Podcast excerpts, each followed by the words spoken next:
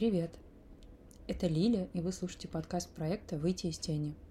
Здесь мы общаемся с людьми с физическими и ментальными заболеваниями, их близкими, профильными врачами, психологами и психотерапевтами. Мы хотим помочь себе и другим увидеть человека, а не диагноз. Кроме подкаста, который вы слушаете, у нас есть телеграм-канал с полезной информацией, бот для вопросов и соцсеть с картинками, которую нельзя называть. Активные ссылки мы оставили в описании выпуска, чтобы вы могли познакомиться с нами ближе. Спасибо, что вы с нами.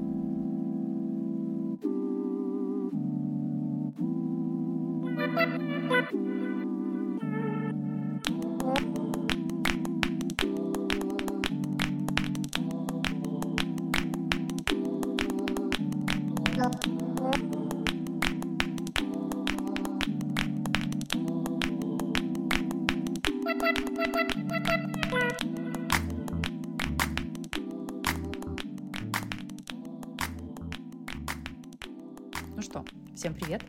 На связи очередной выпуск проекта «Выйти из тени», и нас сегодня в эфире будет трое. Это снова Лиля и Елена. Всем привет! И наши гости Юлия. Юлия – психолог. Но сейчас мы сделаем, как обычно, и попросим представиться.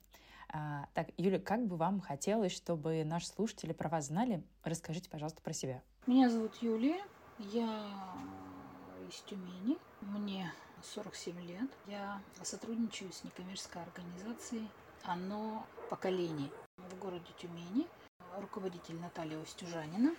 Эта организация, она занимается немедицинским специалистом на территории Тюмени и Юго-Тюменской области. И долгие годы сотрудничает с Центром профилактики и борьбы со СПИДом в городе Тюмени. Супер, спасибо большое. И второй вопрос, который я тоже задаю всем участникам наших подкастов. Расскажите, почему вы вообще согласились принять участие в этом подкасте? Почему вам важно в нем поучаствовать? Собственно, почему бы и нет? Почему согласилась? Ну, потому что вообще а, тема ВИЧ-инфекции – это моя работа. То, с чем я сталкиваюсь каждый день. Я м, очень люблю свою работу. Наверное, я хочу, чтобы все люди, ну, пусть не будем брать весь мир, возьмем нашу Российскую Федерацию, относились а, вообще к ВИЧ-инфекции, наверное, так же, как и я, к ВИЧ-инфекции, к людям, живущим с ВИЧ. Собственно, поэтому, наверное. Ну, мне это интересно. А вот вы сказали, что вы хотите, чтобы все люди в Российской Федерации относились к ВИЧ и к людям с ВИЧ-инфекцией так же, как вы. А как вы к ним относитесь? ВИЧ-инфекция – это, это не что-то из ряда вон выходящее. Это вирус, который живет в жидкостях человеческого организма, собственно, который на сегодняшний день прекрасно контролируется благодаря антиретровирусной терапии, благодаря препаратам, которые человек, живущий с ВИЧ, принимает, и его вирус не размножается, жить никак не мешает. Так как на сегодняшний день это одно из многих хронических заболеваний, у нас на самом деле очень много разных хронических заболеваний. Это те заболевания, которые один раз появившись у нас, остаются с нами навсегда. То есть полностью вылечить мы их пока не можем, но мы можем помогать организму как-то поддерживать. Так вот, на сегодняшний день есть куча других хронических заболеваний, которые протекают намного тяжелее, нежели ВИЧ-инфекция. Я еще раз повторюсь, сейчас это прекрасно контролируемая инфекция. Я, знаете, как мне не очень нравится про ВИЧ говорить заболевание, потому что я не считаю, что ВИЧ болеет. С ВИЧ можно прожить долгую и качественную жизнь. Это вирус, который находится в жидкости человеческого организма, и действительно, если не принимать антиретровирусную терапию, это э, таблетки, которые э, не дают вирусу размножаться, которые бл- блокируют его размножение. И на территории Российской Федерации ВИЧ-положительные люди получают эти препараты бесплатно. Так вот, если принимать эти препараты, то вирус не размножается, он подавляется, и его количество в организме становится ничтожно малым. Такое количество, оно не угнетает иммунную систему человека, да, то есть она останавливает. И также этого количества вируса недостаточно для того, чтобы передать его другому человеку. Вот вы сказали, что есть большое количество хронических заболеваний, которые там и тяжелее, чем ВИЧ, протекают, и, может быть, менее тяжело. А почему такая стигматизация именно вокруг ВИЧ? Как будто кажется, что это одно из самых страшных хронических заболеваний. И вот мне до того, как я начала, например, что-то узнавать про ВИЧ, так и казалось. И когда у меня там, ну, например, не знаю, был какой-то незащищенный половой акт, я все время думала, что вот ВИЧ — это самое страшное, что может вообще случиться. И как будто среди моих знакомых так же. Поняла, спасибо. Я в данный момент я никого не пропагандирую к тому, чтобы у него появилась, появилась ВИЧ-инфекция, что это, а, ребята, это ерунда, это нас нет, ни в коем случае. Любое хроническое заболевание, оно все-таки как-то влияет на наш организм, доставляет нам какие-то неудобства. Так вот, я не знаю на самом деле, как так случилось, ну на самом деле что, в корне у истоков, но у меня есть свое мнение по этому поводу. Есть заболевания, которые известны намного больше, чем ВИЧ-инфекция, да, его открыли в начале восьмидесятых годов. В Советском Союзе первый случай официально зарегистрирован ВИЧ-инфекции, по-моему, восемьдесят седьмой год. Так вот, на тот момент это было что-то неизвестное. На тот момент не было терапии, люди умирали, молодые. И самый большой и самый первый страх у человека – это страх смерти. Это что-то непонятное было связано со смертью. Плюс пути передачи. Это половое, это незащищенные половые контакты.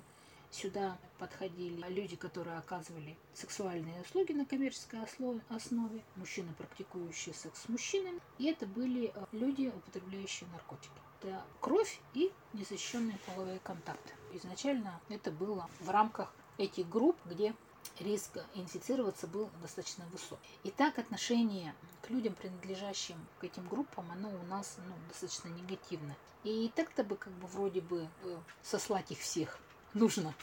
А здесь, понимаете, а здесь еще какая-то непонятная инфекция, очень страшная, непонятная, от которой умирают, которая неизлечимая. И, ну, условно, как бы они являются распространителями, да. И, во-первых, любить их больше из-за этого не стали. И это вот они. Зло, и это они источники заразы. И если я считаю себя порядочной женщиной, то меня это не коснется.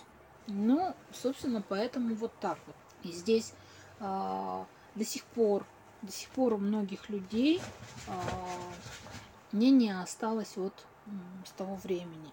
Если это ВИЧ, то это наркоманы, проститутки, простите меня за вот такие грубые выражения, и гомосексуалы. И до сих пор очень многие считают, что там так и надо некоторым. Хотя я говорю, давным-давно уже ВИЧ-инфекция вышла за рамки этих групп. У нас все социальные слои населения подвержены риску передачи ВИЧ-инфекции. Появилась терапия.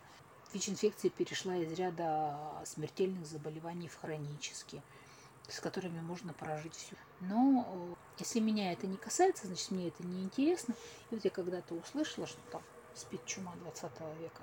И вот на протяжении многих лет живу с этим. Спит. Сжечь. Да, спасибо. Я еще хотела узнать, ну, про отношения обычных людей понятно, а как сейчас относятся вот в медицинском сообществе к ВИЧ? Просто у нас был подкаст, например, с равным консультантом, и он рассказывал, что не очень хорошо даже врачи относятся к ВИЧ, потому что во время обучения там, маленькое внимание уделяется этой теме, как будто не до конца разбираются. Я где-то соглашусь с тем, что действительно во время обучения хотелось бы, мне, человеку, работающему в области ВИЧ-инфекции, хотелось бы, чтобы этой инфекции, этому вирусу больше внимания уделялось. Я хочу сказать, что отношение меняется в лучшую сторону. Мне правда это радует. Не у всех медицинских работников достаточно информации по ВИЧ-инфекции или тот уровень информации, которым обладают, там, допустим, сотрудники того же центра СПИД. Вот. Или там у людей, которые занимаются ВИЧ-инфекцией или работой с ВИЧ-положительными людьми. Вот. Иногда бывает такое, правда, что хотелось бы, чтобы намного больше знали. Здесь еще знаете про что? Вот я всегда, когда работаю с человеком, живущим с ВИЧ, я всегда говорю, очень многое зависит от вас. Очень важно, как вы относитесь к ВИЧ-инфекции и как вы об этом говорите. Я считаю, что человек, живущий с ВИЧ, если он где-то столкнулся с дискриминацией, об этом нужно говорить. Об этом не нужно умалчивать. Ну, потому что своим молчанием мы ничего не изменим. А если мы будем об этом говорить, если с тем же доктором проведут беседу, доктор, он тоже человек. И у нас, вы знаете, как у нас докторов учат лечить в большей степени, а не коммуницировать. Сейчас очень многое поменялось. У нас такой пациент-центрированный подход. В любом случае надо как-то дорабатывать это, потому что я говорю, докторов их ведь по большей части учат лечить. И иногда человек приходит, человек, живущий с ВИЧ, вот, в больницу, у него нет принятия диагноза. Он считает себя хуже остальных, он считает себя изгоем, он считает себя вторым сортом. Это правда есть. среди людей, живущих с ВИЧ, вот такое вот отношение. И, конечно же, он в таком состоянии, он легко раним, очень сильно уязвим. И такой, знаете, косой взгляд, который даже, может быть, и не относится к его ВИЧ-инфекции, будет воспринят им как связанный с ВИЧ-инфекцией. Вот на это тоже нужно обращать внимание. Как будто бы здесь речь идет о том, что нужно быть внимательными не только к людям с ВИЧ, но и в целом. Ну, то есть, когда к тебе приходят люди лечиться, важно помнить не только про их физическую тушку, но и вообще про то, что там человек может быть в каком-то уязвимом состоянии. И второе, вот вы сказали про принятие, а я тут как раз хотела спросить, а с кем обычно вы работаете? Какие люди к вам приходят, какой у них запрос, с чем они обращаются к психологу? Безусловно, это, это когда они узнают о своем диагнозе. Это шок и страх, и отрицание. То есть есть этапы принятия диагноза. Первый такой, когда человеку говорят, у вас ВИЧ-инфекция, это для него шок. Шок, отрицание, там нет, этого не может быть. Там ошибка. Бытует мнение такое, что ну вот как бы вот он там употреблял наркотики, ну вот он типа готов к этому. Вот она там партнеров меняла, ну чё как бы ей, она же понимала, а я вот как бы правильно там вела здоровый образ жизни, вот мне как бы тяжелее. И он-то чё, узнал и отряхнулся и пошел. На самом деле нет. У каждого человека, которому сообщают диагноз, был ли он к этому как-то готов, ну, там, подготавливал. Бывает же такое, что человек живет с ВИЧ-положительным партнером и там тут не принимает терапию, и он, в принципе, да, предполагает, что у него может быть ВИЧ-инфекция. Но все равно какой-то процент в голове, понимаете, может, пронесет. Авось? Авось, да, это наш русский авось, который а вдруг, вот. И когда он сдает анализы и все-таки раз и понимает, что он нет, не пронесло, и вроде бы как бы и был готов, но вот этот вот небольшой процент авось пронесет, вот это тоже про эмоциональное состояние человека. И оно у каждого может быть разное. Действительно, когда беременной женщине сообщают в роддоме, что у нее диагноз, да, у нее есть ВИЧ-инфекция, где это там, неважно, употребляла она, там, психоактивные вещества не употребляла, там тоже может быть по-разному. То есть все люди разные абсолютно, не индивидуальные. И вот эта вот степень вот этих вот переживаний, накала эмоций, она тоже разная. И поэтому это, это изначально, это про, когда человеку поставили диагноз, когда он только узнал о диагнозе. Это вот процесс принятия диагноза, то есть на разных этапах, на разных стадиях. Это когда человеку назначают лечение, антиретровирусную терапию. Это сейчас ее стали назначать сразу же, чтобы вообще вирусу никакой возможности не дать, там, про, по угнетению иммунной системы сразу его взять под контроль. Раньше, несколько лет назад, мы немножко ну, как бы по-другому это все видели. Понимаете, вот сообщили человеку про то, что у него есть вот диагноз ВИЧ-инфекции. Вот он проживает эти этапы все. Вот он вот все это прожил, вот он принял, все, он живет, у него все прекрасно, все. И тут ему говорят, что вам нужно начинать терапию. И это тоже своего рода, это новый виток в принятии. Это опять вот это вот проживание всех стадий, потому что ну, не хочется пить таблетки, а может быть и, и это, это по-новому, это тоже своего рода опять-таки принятие.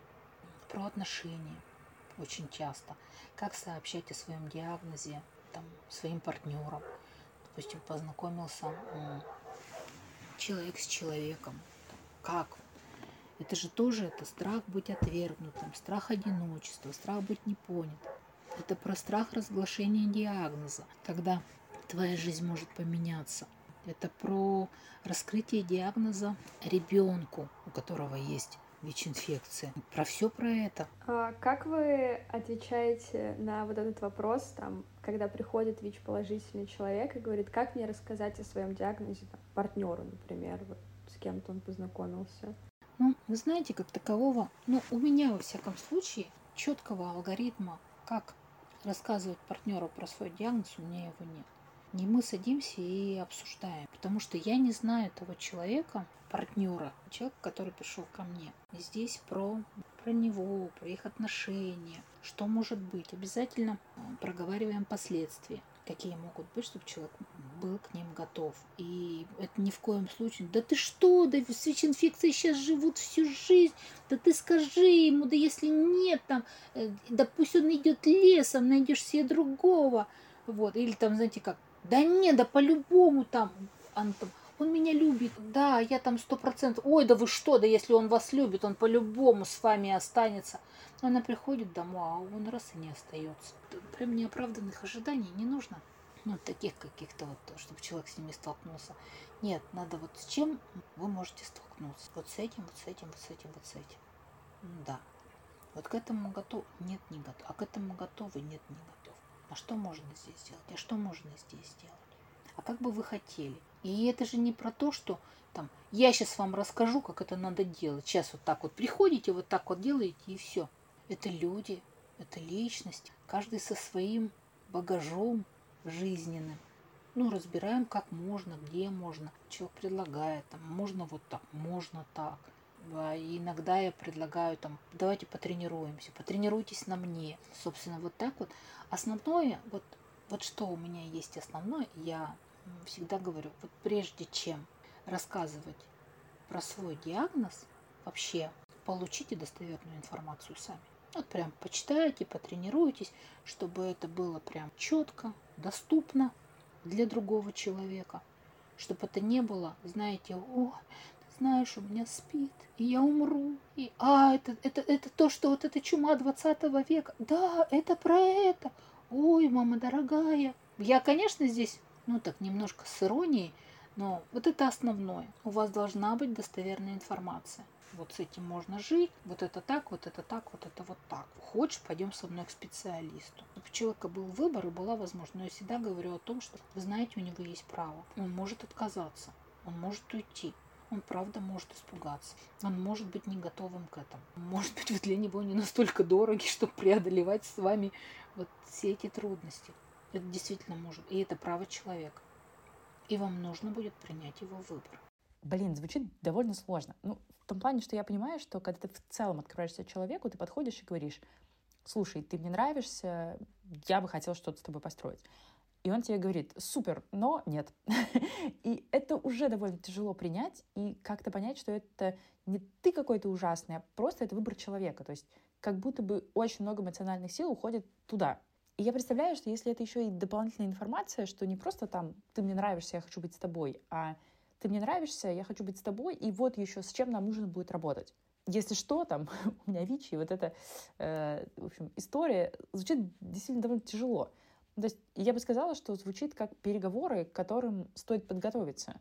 И точно не стоит это делать на шару. Типа «эгегей, пойду-ка я расскажу». Ну, безусловно, но люди разные. Кто-то прямо на первом свидании там познакомились, здравствуйте, здравствуйте, как вас зовут? Меня Света, меня Леня, и у меня ВИЧ. И такое тоже бывает.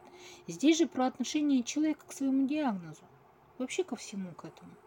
Ну, вот он вот так или она вот так вот, они решили, и так проще. И там многие считают, и сразу же там ненужные отсеиваются. Кто-то считает, что, ну, на первом свидании как минимум об этом не стоит говорить, потому что лучше дождаться какой-то эмоциональной привязки, да, вот так вот.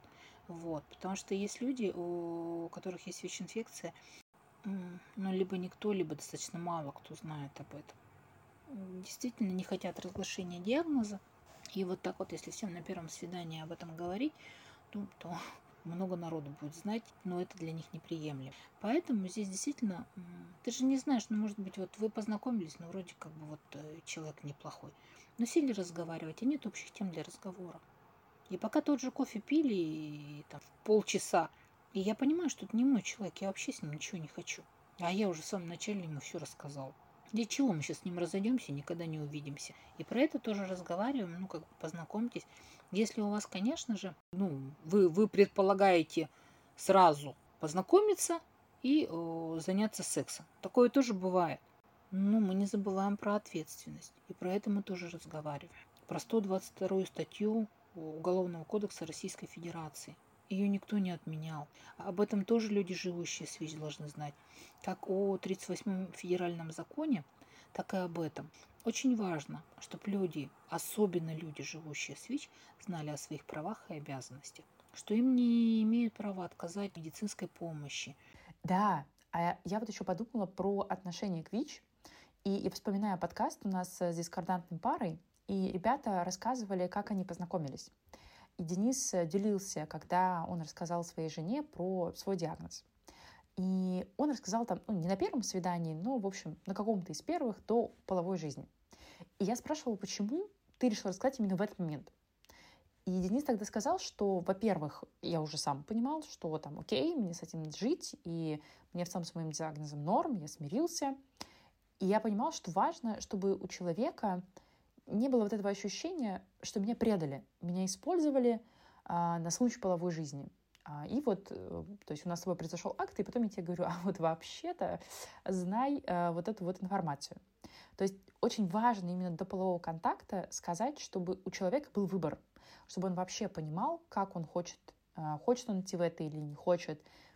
И при этом как будто бы, вот я сейчас вспоминаю людей, кого я знаю, у кого ВИЧ, и понимаю, что если человек к диагнозу относится ответственно, и при этом не делает из этого трагедию, то есть нет этой королевы драмы каждый раз, что «О, боже, все, а, там, кошмар и ужас», даже мне легче принимать. То есть если я вижу реакцию, когда человек мне говорит спокойно, а, то мне тоже как-то спокойней.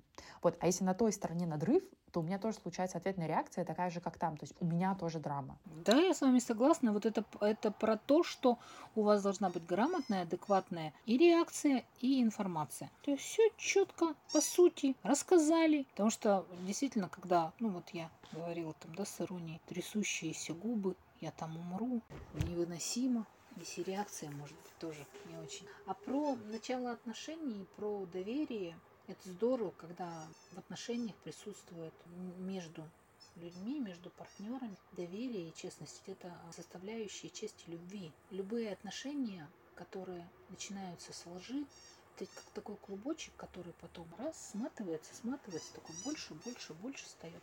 Человек запутывается. Если знакомлюсь с человеком, я понимаю, да, он мне нравится, да, я хотела бы с ним продолжение отношений сексуальных и вообще как бы эмоциональных, то есть и, и по жизни, то мне нужно рассказать об этом. Чем он потом от кого-то узнает, или я потом поставлю его перед фактом. Я считаю, что это, это действительно про доверие. Когда потом уже, ага, вот тут она меня обманула, или вот тут он, вот он мне не, говор... не договорил, а можно ли вообще ему доверять? Всегда же, знаете как, поступай с другим так, как ты хочешь, чтобы поступали с тобой. Хотел бы ты, чтобы с тобой поступили так? Между прочим, очень многие, когда вот я там ей не сказала, ну, это, ну слушай, ну, а ты бы... Нет, я бы так не хотела. Я еще хотела спросить по поводу э, того, приходят ли к вам партнеры людей с ВИЧ, и если приходят, то с какими вопросами? Приходят. Приходят.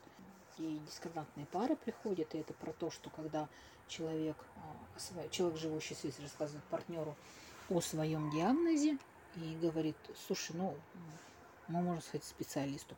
Потому что, смотрите, вот для женщины ее мужчина, он для нее не является же специалистом. Он для нее в первую очередь ее мужчина.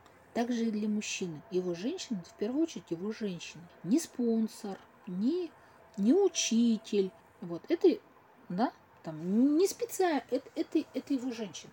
Очень многое воспринимается полового партнера по-другому, информация. И здесь, э, пожалуйста, поговорили, может быть, э, ваши, у, у партнера возникают э, какие-то вопросы, он хочет уточнить, но есть же такое там стыдно, неудобно про что-то, потому что боишься обидеть, задеть или просто на какие-то темы не готов разговаривать со своим партнером, пожалуйста, приходите, потому что мы работаем не только с ВИЧ-положительными людьми, но еще и с их окружением. И приходят, и мы можем вместе на консультации сидеть, когда оба партнера. А бывает такое, что один партнер уходит, другой остается, задает те вопросы, на которые бы хотел получить ответы. Вот, и, возможно, он там и или она партнеру своему задавала эти вопросы, а здесь еще хочет просто свериться, уточнить. Конечно, конечно, приходят. Это не только партнеры, это могут быть и родители, потому что тоже интересно, а как в быту быть. Несмотря на то, что сейчас очень много информации, доступный, достоверный. Но у нас интернет — это же большая помойка информационная. Можно, можно разные найти. Некоторые как бы они вот хотят от специалиста это услышать, как в быту, как говорит, а посуда как, а полотенце как, а вот стирать как, а вот тут как. Вот это вот все. А ну, ты же любишь ребенка, и ты боишься ему задавать эти вопросы. Вот, потому что там обидится, еще что-то. А в голове-то ведь это сидит. Ну да, как будто бы получается, что психотерапевт — это такое безопасное пространство, куда можно выгрузить даже свои самые несуразные вопросы, которые, мне кажется, все равно возникают. Сколько бы ты информации не знал, все равно есть какой-то ворох вот этих предупреждений или страхи, как будто бы вот психологу можно все сгрузить, правда, не переживая за там, эмоции, за чувства близкого тебе человека. Ну, конечно, конечно. Это не та психотерапия, такая глубокая, которая там годами, месяцами ведется. Здесь больше э, все направлено именно на ВИЧ-инфекцию. И это вот это про принятие диагноза, про препаратов, про сохранение здоровья, про ответственность, про близких, про дальнейшие планы на жизнь. Как-то, в общем-то, вот я говорю, это все, что связано с ВИЧ-инфекцией. Это все конфиденциально и анонимно. Тут если люди, партнеры или там родители, возможно, дети, не знаю, какие-то близкие люди приходят и задают какие-то вопросы, спрашивают ли они, как вообще реагировать на то, что человек сказал, что у него ВИЧ, потому что мне, например, интересно, как мне отреагировать безопасно, если кто-то из моих друзей ко мне придет и скажет, вот у меня ВИЧ, то есть как мне там не задеть его, продолжать относиться так же, как я относилась, или, может быть, как-то спрашивать о диагнозе и проявлять заботу, то есть что мне вообще делать в этой ситуации? Все же на самом деле очень индивидуально здесь. Когда у вас есть достоверная информация про ВИЧ-инфекцию, вы поймете, как вам относиться. Просто люди есть разные. Кто-то больше нуждается в поддержке в какой-то, да, в каком-то сочувствии, чтобы ему посочувствовали. Кто-то там вообще не приемлет какой-то там жалости к себе. Вот.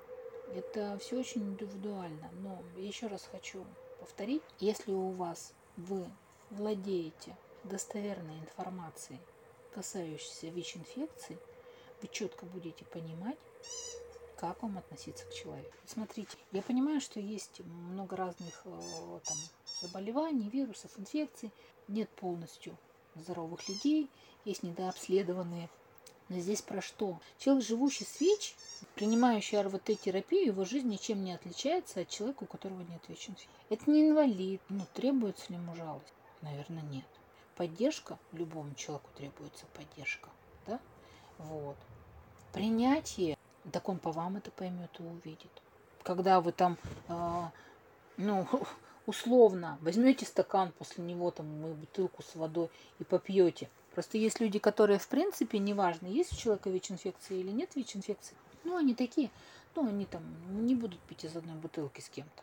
Они даже там с близкими родственниками своими так не... Вот они, они вот такие, они, правда, имеют на это право. Вот. А кто-то там раз с одной кружки подруга с подругой, там, ну, когда у тебя пивну. И на самом деле это, это здорово, когда такие отношения... И когда ты показываешь э, человеку, у которого есть ВИЧ-инфекция, что, ну, блин, вот он. Я знаю, что это такое, я знаю, как это передается, и я вообще, меня это никак не парит. Я тот человек, я ни с кем, кроме мужа, не пью из одной кружки, я даже с мамой не попью, э, потому что... Ну, у меня просто когда-то я от подруги заразилась лимблиозом, вот, кишечной инфекцией, и у меня пунктик теперь, и я вообще ни с кем не пью, просто никогда. А главное, муж у тебя попадает в категорию, у кого не может быть инфекции, от него нельзя заразиться. А муж, ну, просто там так и так передастся, понимаешь? Там как бы пей из одной кружки, не пей, там уже все, уже как бы нет вариантов. Вот, но у меня пунктик. Да, да. Муж — человек, внушающий доверие. Вот, да. Ну, ну, вот я говорю, э, я же сказала, что есть как бы люди есть разные. Правда, есть разные. Кто-то как бы может, кто-то не может, кто-то, в принципе, даже это не касается ВИЧ-инфекции. Это, это про те же обнимашки, это про те же там поцелуйчики, У кого-то есть личное пространство, и ему там он не хочет, чтобы к нему прикасались. Кто-то наоборот любит там обняться, поцеловаться при встрече. Это про не про преодоление барьеров, а про их уничтожение. Это когда я не, знаете, как неосознанно, это не специально, когда, да, я сейчас покажу тебе, вот тут смотри, я там возьму твою кружку, там, там попью специально из нее. Это происходит, правда, неосознанно. Потому что я знаю, что это такое. Я знаю, как это передается. Я вообще знаю, как с этим живут люди. Я обладаю достоверной информацией, и я принимаю ее. У меня вот это вот оно прям само на автомате будет идти. Как будто мы говорим про принятие. То есть как мы можем показать человеку, что ничего не поменялось в поведении? Там условно, если нет каких-то противопоказаний и запретов на обнимашки, там, если мы до этого обнимались, то мы продолжаем обниматься. Вот я, например, не обнимаюсь с тем, кто насморком болеет. Вот пока не выздоровеет, никаких обнимашек. И это как бы общее правило. То есть, да, вне зависимости от того, есть у тебя там ВИЧ или нет. Это же, это же очень важно, когда вот ты общаешься с человеком, ты что-то про него узнаешь такое, и твое общение остается на том же уровне. Он же это чувствует, но бывает такое, что вот когда, да, про самостигматизацию, самостигма, это что такое стигма, это клеймо, это штамп, когда я какой-то не такой, я хуже, чем они. Вот. Ну, я вам а, вначале говорила про пациентов, которые приходят к докторам, и там они а, ну, в состоянии такой легко ранимости, потому что они считают себя, конечно, чего она тут голову на меня поднимет, у меня же ВИЧ, я же там второй сорт. Вот. Да, она в принципе за, зарыта в этих бумагах. Она хоть ВИЧ у тебя, хоть не ВИЧ, она там... Ей надо карточку твою заполнить, вот, и все. Или, ну, правда, специалисты это тоже люди, это настроение нету чего. Бывает такое.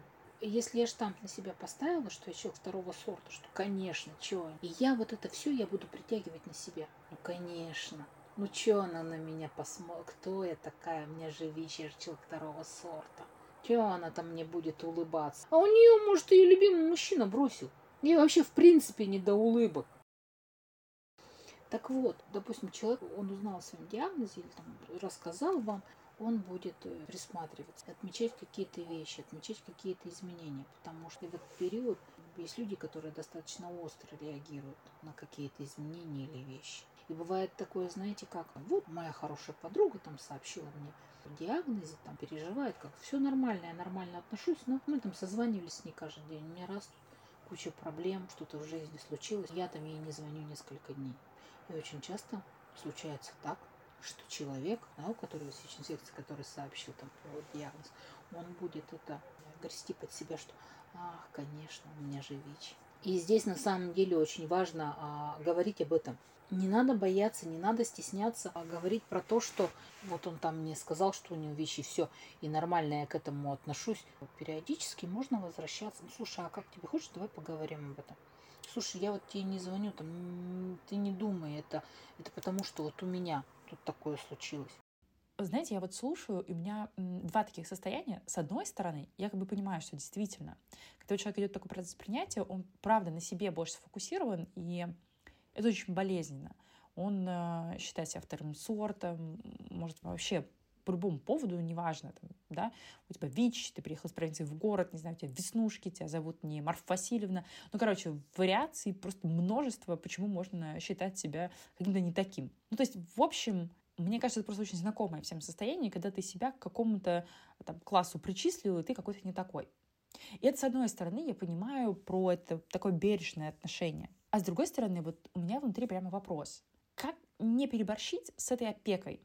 Вот чтобы не забрать с человека на себя всю ответственность про то, как он принимает этот диагноз. Я, может быть, сейчас какую-то грубую вещь скажу, но как будто бы очень легко из этой позиции, да, что у меня диагноз, манипулировать. И говорить, что ну вообще-то у меня тут ситуация, а ты меня не понимаешь. У меня ВИЧ, и я, да, и я вообще скоро умру. И, конечно, тебе меня не понять, у тебя же нету ВИЧ, безусловно. И я вам даже больше скажу, что очень многие этим как раз-таки пользуются. Действительно манипулируют, пользуются. Здесь опять же про достоверную информацию. Эй, подожди, друг, давай с тобой разберемся, что не так, что в твоей жизни не так, что, ну что значит, конечно, у меня ВИЧ. а у тебя его нет. Это про что? Каков все-таки рецепт? Как в этот момент понять, как бы, что ты забираешь на себя ответственность, или вот человек тут с собой пытается, значит, поманипулировать. Ты вроде пытаешься его не обидеть, но при этом ну, что-то, что-то не то. Насколько, насколько вы вообще, скажем так, подвластны манипуляциям? Насколько вами легко манипулировать? Или насколько вами нелегко манипулировать? Здесь в этом, об этом речь идет. Понимаете? Насколько вы умеете распознавать манипуляции? Потому что это отдельная тема, это там про созависимые отношения, это вообще про какие-то манипулятивные техники, которые очень многие используют. Это про это, вообще про ваши отношения. Ну, знаете, как сказать, не позволяйте человеку манипулировать, и все, я такая, ага, услышала это, и такая шашка на баррикаду, там, там, милая, сделай мне кофе. А, это манипуляция! Там, не буду я тебе! Ну, то есть, это, знаете, у нас как из крайности в крайность бросаться. Очень многое зависит, какой вы человек, какой другой человек, с кем вы там общаетесь, какие это отношения, какие они были, ну, вообще. Понимаете? Есть люди, которые, ну вот, правда, периодически нужна поддержка, надо, чтобы там пожалели, там погладили, знаете, как вот, да. А есть, которые вообще в отношении себя этого не приемлют. Вот, это, это же про ваши отношения. Условно, рецепт звучит так, что нужно держать фокус на себе и понимать, что вообще сейчас с тобой происходит. Ты сейчас поддаешься на манипуляцию, или ты понимаешь, что так, стоп, что-то не то происходит, давай поговорим, поймем, в чем вообще причина. А еще я подумала, что, допустим, вот если мы встречаемся, могу фантазировать, да, сейчас не в отношениях, могу фантазировать любые истории. Допустим, мы встречаемся с молодым человеком, у нас все супер, все хорошо, какое-то время уже живем, и вот он мне говорит, что у него ВИЧ. И я, зная всю информацию, вот я все понимаю, я знаю пути передачи и так далее, но я не готова. Как бы, ну, не настолько я тебя люблю, как выясняется, что я вот готова жить дальше, вместе с тобой проходить весь этот путь. И как в этом случае выйти из отношений, не став при этом последней скотиной? Ну, вы в любом случае скотиной будете. Последний, не последний, но будете. Если уйдете из отношений, один человек хочет, а другой не хочет. Вас что больше интересует? То, что про вас говорят, или то, что вы сами про себя думаете? Ну вот я думаю скорее про себя, да. Как сделать так, чтобы вот мне было с собой окей. Понимая, что я, с одной стороны, понимаю, что это не переговор, но, с другой стороны, я не готова туда идти. Ну, давайте разберем с вами, а что не готовы-то вы? Ну, а что такого вот сейчас произошло? Вот вы жили-жили с человеком, вот вас все устраивало, абсолютно все. И, ну, я, я правильно понимаю, что уже есть э, секс, да, в ваших отношениях? Пусть был, да? Ну, вот, допустим, я в отношениях, но я тоже могу очень много фантазировать, как я встретилась, как мы полюбили друг друга. Вот. Давайте так. И здесь был секс, вы уже живете, то есть вот он, человек, вот он вам решил открыться, например, да, после там двух лет совместной жизни, он решил, что вы готовы, обличил вас доверием и сказал, слушай, я на самом деле десять лет уже живу с ВИЧ-инфекцией, все. И вы такие обалдели, сели на задницу, пипец, ну как бы, спасибо тебе за доверие, конечно, но давай пока. Здесь, наверное, это будет про доверие. И здесь, как правило, вот как это тоже из практики, из моей, это про доверие, про обман, это про обиду больше. Почему раньше не сказал? Вот. Это про то, когда задеваются твои чувства. Ну, как бы, как ты мог? Почему ты так со мной поступил? Почему ты не дал мне права выбора? Вот. И понятно, что этот выбор был бы в твою пользу, но никому не хочется же быть обманутым на самом деле, правильно? И здесь больше про разрыв вот именно вот на этом. Это обида, это недоверие. Правильно ведь, да? Вот, скорее всего. А если, допустим, ну, нет, нет еще отношений, вот еще только вот так вот мы встречаемся, там поцелуйчики, и через поцелуйчики там ВИЧ не передается, ну, там не готов он был, и вот мы вроде бы как бы уже вот-вот съезжаться нам надо. Или мы съехали, ну вот там, подожди, мне нужно там что-то тебе сказать. И ты знаешь, у меня ВИЧ. И я ну, не хочу начинать вот наши серьезные отношения с лжи. Я хочу быть с тобой честным. Я говорю тебе об этом. Знаешь ли ты про это, не знаешь. Я готов ответить на твои вопросы. Я готов сходить с тобой к специалисту, если тебе будет интересно. Вот. Но в любом случае право выбора за тобой. Я такая, о, не-не-не, зачем мне это надо? И тогда это про мое отношение к ВИЧ-инфекции. Ну, или вообще к этому человеку. Ну вот жила-жила, ну там встречались-встречались, устраивала. Сейчас что поменял? Ну что для меня поменялось сейчас в этом человеке? Цвет глаз нет, там цвет и длина волос нет. Что? Про что это? Это про страх, про то, что несмотря на то, что я знаю про ВИЧ-инфекцию, я все равно отношусь к этому как, ну, короче, ВИЧ-положительные люди для меня это люди второго сорта. Ну да, условно. Вот. Или, или это про что? Что он хуже меня? Да что у него ВИЧ-инфекция. И это про мое отношение вообще к этому. Вот. И, или это про что? Это про страх того, что он может передать мне вирус, и я не хочу, как бы я не готова. Но тогда давай разберем, может ли он передать тебе вирус или нет, и как, если ты любишь этого человека и хочешь, видишь его партнером в своей дальнейшей жизни, как ты можешь себя обезопасить? Я думаю о том, что здесь как будто бы просто во втором случае, когда у нас еще не начались серьезные отношения, например, и мне молодой человек говорит, что я хочу быть с тобой честным, там, на-на-на, да, и вот я теперь раскрываю там свой секрет. Я понимаю, что в этом случае, какое решение бы я ни приняла, условно, там, если мне человек дорог, и я понимаю, что я хочу с ним строить жизнь, рожать детей и так далее, а, там, покорять этот мир, но при этом у меня есть какие-то страхи, я в целом готова идти и разбираться, а что там вообще такое. Да, то есть что у меня внутри происходит, если мне человек говорит, что у меня ВИЧ, я его люблю, но вот там я что-то не готова а, в это погружаться. А с другой стороны, если я в этот момент понимаю, что ну не хочу, я даже разбираться не хочу. Почему? Ну вот просто не хочу, не хочется мне ходить в эти страхи, неважно, я не хочу копаться. Просто я не готова дальше продолжать отношения. Как будто бы, если человек мне говорит «выбор за тобой», то этот выбор легче принять. Даже просто уйти из отношений, не почувствовать себя каким-то должником или обязанным. И как будто бы даже не то, что легче уйти, а легче не выбрать оставаться, хотя тебе хочется уйти. Потому что мне кажется, что вот это самое страшное. Когда ты выбираешь остаться в отношениях, хотя на самом деле ты не можешь в них оставаться. Тебе хочется уйти. Потому что ну, ты иначе начинаешь уже и себе жизнь портить, и человеку. И лучше бы было уйти в самом начале и начинать вот эту телегу.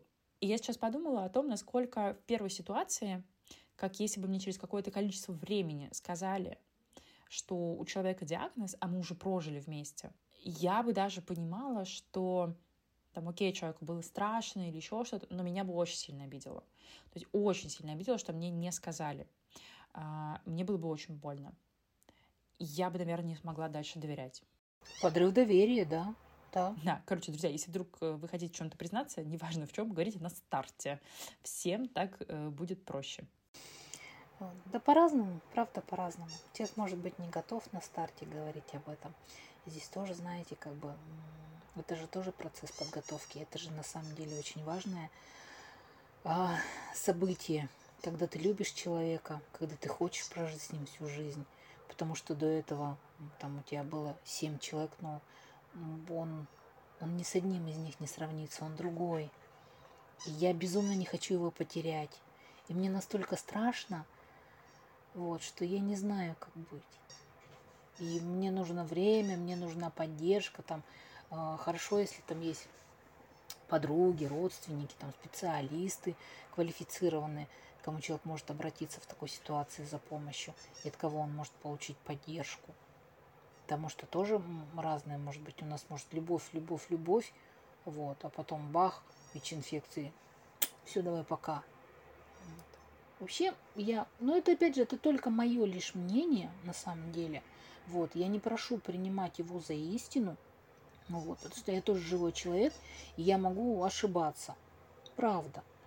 Вот. Для меня вообще, когда человек сообщает о своем диагнозе, неважно, друзьям, партнерам, неважно кому. И люди уходят, это вот это как лакмусовая бумажка отношений, дружбы, на любовь, знаете как? Потому что я четко знаю, что если мне человек дорог, я очень многое могу ему простить. Есть, допустим, такие люди, которым я готова простить измену.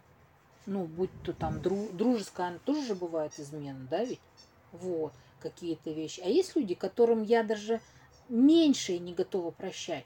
То есть это про важность их в моей жизни. Вот. Насколько важен для меня этот человек и что я готова по отношению к себе простить. Готова я идти с этим человеком рука об руку и преодолевать ну, там, трудности какие-то в связи с его хроническим заболеванием, потому что в первую очередь у меня есть там заболевание там, хроническое, оно неизлечимо, ага, значит это проблемы со здоровьем, это там походы по больницам, больше какого-то внимания, уделения заботе про здоровье. Это же тоже это про ответственность, которую мы делим на двоих. Готова я делить с этим человеком вот ответственность за его здоровье, по больницам с ним таскаться или нет? Или я как бы этого абсолютно не хочу. Я как бы я не хочу таскаться с тобой по больницам, я хочу как бы пить кофе, отдыхать, и чтобы мои отношения как бы были безоблачными. И тогда здесь вопрос, ну а нужен ли тебе такой человек? Вот это с другой уже стороны, да, со стороны ВИЧ-положительного человека. Ну, у нас же на ВИЧ-инфекции свет клином не сошелся, правильно? У нас же жизнь-то, она же многообразна, она же из много чего состоит. И вот мы живем, живем, живем такие вместе, и все пока прекрасно, пока деньги есть, пока вот этот конфетно-букетный период там или еще что-то, все мы вместе. А как случилась какая-то беда или трудность, нет человека, раз он не готов, он бросит тебя, он уйдет от тебя, он не будет тебе ни поддержкой, ни опорой какой-то. И здесь же тоже стоит задуматься, а нужен ли тебе тогда такой человек? Ну да, здесь как бы речь идет про выбор, на самом деле, с двух сторон, и меня там, да, и там того человека, и вот выбирать тут реально вам, чтобы там с вами не происходило, а, потому что проходить нужно будет там через что-то, и неважно, там это ВИЧ или еще, или еще что-то, есть столько, столько причин, вот, чтобы можно было уйти, там, не знаю, алкоголизм, тоже отдельная история. Полностью с вами согласна, полностью. И вот с языка прямо сняли. Я хотела отметить, что это же не только ВИЧ-инфекции касается. Это вот про, правда про многогранность нашей жизни. Это про любые болезни, про любые сложности, про потерю работы, про алкоголизм, про употребление наркотиков, там, про, да, там, про, про ту же сломанную ногу, про тот же кредит, который был не выплачен, и потом на тебя падают санкции. Вот, это, это про все, что может в жизни произойти. А если мы вот так немножко на последнюю тему съедем, хочется еще узнать про детей, не только вот про партнеров. Как сообщить ребенку, что у него ВИЧ, ну да, передался от матери, например, в каком возрасте это лучше сделать, какие слова вообще подобрать? Дети вообще это отдельная тема, потому что, ну, дети это наше будущее. Я вообще смотрю на детей сейчас, на самом деле. Блин, они на самом деле не такие умные, они такие классные, они думают, мыслят, и они, правда, мы очень часто их недооцениваем. Про ВИЧ-инфекцию, вот знаете как, мы взрослые, это зло, правда зло. Вот ребенок в детском саду, вот скажи, допустим, там, вот у него ВИЧ-инфекция, вот что для них это будет значить? Ну, они, наверное, даже не понимают, что это такое до определенного возраста. Конечно, конечно, для них это ничего не будет значить. И как они играли с этим э, малышом, так они и будут с ним играть. Для них другое, там, машинку не дал, в лоб получил, вот так вот. А ВИЧ какой-то, да, все, ерунда. Ноги есть, руки есть, в разведку идти можно, пойдем стрелять, пойдем. В школе же так же, ну, пока нет еще никакой информации. В первом, во втором классе. Ой, там один говорит, у меня ВИЧ. О, а что это такое? Да фиг знает, вирус какой-то там. А, ну и ладно. Все, побежали. Ребенок приходит домой и рассказывает родителям. А вот у нас там у мальчика там ВИЧ в классе. Да, вот он сказал. Все. Есть такие родители, которые взбудоражатся. Ты что? Не садись с ним за одну парту. Не подходи к нему. Ну, понимаете? Это мы заставляем своих детей, учим их дискриминации, понимаете? Мы взрослые. Для детей это правда, ВИЧ-инфекция – это белый лист. Перейду к раскрытию диагноза. Смотрите, когда уже в более осознанном возрасте, да, лучше рассказывать, когда мы четко понимаем, что там ребенок поймет, что это такое, подросток, не ребенок, это уже подросток, он поймет, что это такое, когда он не пойдет рассказывать всем направо и налево. Вот. Но сейчас э, дети э, развиваются, ну, в силу того, что у У нас, правда, у нас время стало бежать по-другому. У нас столько информации, у нас, у наших подростков вообще и детей столько возможностей получить ту или иную информацию. Они, правда, они сейчас взрослеют быстрее. Вот. И здесь про что? Про то, чтобы ребенок, у которого есть ВИЧ-инфекция, узнал о своем диагнозе, о своем статусе от нас, от близких людей, которым он доверяет, а не из интернета. Потому что в интернете он может прочитать все, что угодно. Мало того, что прочитать, еще понять по-своему. Вот когда мы ему говорим, что у тебя ВИЧ-инфекция, вот для ребенка в тот момент ВИЧ – это как белый лист бумаги. И вот что мы напишем на этом листе, это и будет основным. Понимаете? Потом понятно, что это будет накладываться сюда, разрастаться, он будет получать больше информации. Но вот изначально это так. Это про что? Это про то, что сейчас время раскрытия диагноза, оно помолодело. Вот, потому что детки, когда приходят в больницу, они могут прочитать центр СПИД и э, загуглить это, и вот тебе, пожалуйста. Они могут прочитать название таблеток и также в интернете получить информацию. А еще ведь наши дети, они очень хорошо нас чувствуют, они очень хорошо нас знают. Я говорю, мы очень часто их недооцениваем. Когда он там: мама, а что я это, таблетки пью? Ой, сынок, там у тебя вирус, ну, в общем, надо. Или есть такие там, ты витамины пьешь, а он уже знает, что он пьет не витамины. И тогда он понимает, что мама его обманывает, что мама не хочет говорить на эту тему, это закрытая тема. И тогда в большинстве случаев бывает, они молчат, потому что у мамы не спросят, потому что она не любит говорить на эту тему, или там она опять меня обманет, она не скажет мне правду. Кому мне идти? Некому идти. Вот. В интернете там почитал, неизвестно, что начитался. И вот ребенок живет вот в этом, понимаете, вот вакууме. Вообще, я считаю, что готовиться к раскрытию диагноза нужно с того момента, как ребенку поставили диагноз. Месяц, значит, с месяца. Год, значит, года. Родителям, в первую очередь, родителям нужно быть к этому готовым. И не надо а, думать про то, что ой, пока еще рано, вот придет время, вот тогда. Очень часто вот это вот чувство вины, которое за передачу, из-за передачи вируса от матери к ребенку, да, случается, вот оно очень часто тормозит. Маму кажется, что там ребенок будет по-другому относиться, там, возненавидит или еще что-то. И я говорю о том, что вы мамой для него быть не перестанете. Понятно, что есть сложности, потому что дети не всегда умеют держать язык за зубами. Там пошел, рассказал. Это тоже подготовка. Это тоже подготовка. Вот все возможно. В семье, про что мы говорим, как мы говорим. В каждый период его жизни ты даешь ему ту информацию, которую он лучше всего воспринимает. Где-то ты там нарисовал человечка и там вирусики какие-нибудь нарисовал. Говоришь, вот, вот это вот наш организм, вот так вот, вот это вот все, да? Это маленький, он пока, ему можно сказать, там, пьешь витамины.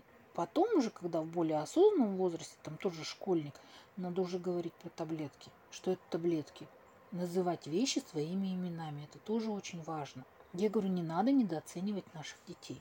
И они начинают задавать вопросы уже в девять-десять лет. И здесь лучше родителей своих детей не знает никто. Не надо тянуть до пятнадцати-шестнадцати лет, там, до через четырнадцати. Все дети к этому возрасту уже догадываются о том, что с ними. Но я говорю, не получая информации, они живут кто-то в страхе, кто-то в тревоге, кто-то в опасениях, потому что а что такое происходит, что мама не, не, не говорит со мной на эту тему. Ну, представляете, в каком состоянии ребенок? Об этом тоже не надо забывать. Получается, мы говорим о том, что по факту рассказывать детям, ну вообще их нужно готовить ко всему этому, как-то нужно детально. Я для себя такую схему выявила условно. Я племяннику в пять лет рассказывала, что такое вирус. Ну, там меня спросил, я ему объясняла, что вирус — это вот, там, вот такая штука, вот так это взаимодействует с человеческим организмом. И как будто бы просто постепенно вгружала в него все больше и больше информации. Я сейчас смотрю на детей, мне кажется, они там лет в одиннадцать уже сами все найдут, все, что им надо. Вот, потому что даже я уже в одиннадцать лет нашла все, что мне было нужно, хотя еще и интернета не было в мои одиннадцать. То есть как будто бы а, уже к этому возрасту, там, годам к десяти, ну, уже правда важно проговорить с человеком, чтобы он действительно все понимал, что происходит, почему им нужно пить витамины, таблетки, там, неважно, как они называются. Их же потому что важно еще не пропускать. И мне кажется, что если ребенок не понимает, то гораздо проще скипануть. Особенно, когда ты подросток. О, это согласна с вами полностью. Есть же разные периоды подросткового возраста. Есть там ранний подростковый возраст, да, средний. И здесь тоже, понимаете, как. Если я чего-то не понимаю, ну, мне сложно с этим смириться, или я буду искать ответ на эти вопросы. Поэтому подростков тоже очень важно, для чего ты это делаешь, зачем, потому что чего я эти таблетки пью? Ой, ты знаешь, у тебя там железа не хватает, да, вот надо пить. Ну, он всегда может спросить, что железо, что это такое, как это, да? Вот, я говорю, очень важно нам быть с ними открытыми и честными, это вот именно на тот период жизни нашего ребенка. Потому что говорить ребенку в пять лет, что ты знаешь, у тебя ВИЧ-инфекция, это вирус там какой. Нет, ну это не про это. Учитывать именно развитие и восприятие ребенка. И вы абсолютно правы, что там потихоньку, постепенно рассказывать, готовить его и готовиться самой к этому или самим к этому. Правда, вот когда начинают задавать вопросы, надо на них отвечать. Это может быть девять лет, десять лет, ну там одиннадцать лет. Но дальше правда. Ну, они, они же не дураки, они приходят, там центр СПИД написано. А что это мы сюда всю жизнь ходим, да, и таблетки, еще что. Они же все понимают. Да, еще вот о чем я подумала. Что когда у ребенка ВИЧ, это не только то, что он просто пьет таблетки, которые можно замаскировать, что ты пьешь там витамины. А это же еще процедуры, ты все равно э, ходишь в спеццентр, регулярно сдаешь анализы. То есть, ну, он же не в вакууме живет. Все равно, все равно он это все видит. И я вот еще понимаю, что довольно сложно рассказать, например, что там, от матери ребенка передался ВИЧ, потому что у матери, скорее всего, есть чувство вины, что вот я своего дитя э, ну, как-то заразил, да? Добавив, в общем, э, ему интересных фактов в биографию. А что делать, если, к примеру, ребенок приемный? Там, я удочерила или усыновила ребенка, и у него ВИЧ. И мне важно рассказать ему о том, что у него ВИЧ, потому что ему с этим жить, и он должен это знать. Но я не хочу говорить о том, что ребенок приемный. Такая вот загадка. Да? То есть я понимаю, что из всех вариантов, как ВИЧ мог оказаться у ребенка в организме, если у меня его нет, остается не так много. То есть это, по сути, ну, только переливание крови. Да? То есть если не было какого-то там инцеста или каких-то таких вот вещей. И как в этой ситуации быть? Есть ли вообще выход из этой загадки? Слушайте, спасибо вам огромное. На самом деле это очень крутой и очень вообще важный такой момент. Вот вы знаете, взять, да, ситуацию, усыновили там или удочерили ребенка, и это в детстве случилось, и ребенок не знает, и мы его родители, и мы не хотим. И тогда про что? Говорить не хотим, но у него ВИЧ-инфекции у нас нет. Как? Тогда очень часто самое простое — это больница. Тебя заразили в больнице. При этом, понимаете, они не понимают то, что какое отношение у ребенка сформируется после этого к медицинским работникам. А ведь ему с его хроническим заболеванием ходить в больницу и наблюдаться у тех же врачей достаточно долгое время. Ну, либо всю жизнь, ну, как бы до того момента, когда изобретут лекарство, которое полностью уничтожит вирус. Но когда это случится, мы не знаем, поэтому, ну, достаточно долгое время. Это же может повлиять на его дальнейшее желание наблюдаться, правильно? Ну, сволочи, жизнь мне всю сломали, ВИЧ меня заразили,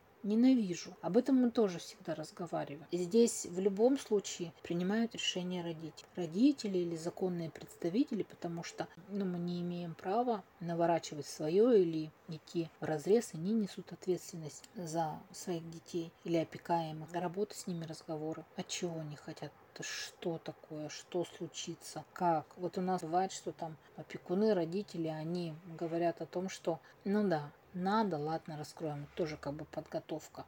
Кто-то нет. Нет, ну вот будет так. Ну что, мы ничего не можем сделать. Поработали, поговорили. Ну, люди не готовы, они не хотят. Все, чтобы их ребенок знал о том, что он приемный. Ну что ты сделаешь? Ну да, получается, что либо в любом случае раскрывать, что ребенок приемный, чтобы не создать этого конфликта с медициной, потому что ему реально всю жизнь наблюдаться у врача, там, пока не изобретут лекарства, которое одну таблетку там выпил, и все с тобой стало хорошо. Получается такая палка о двух концах.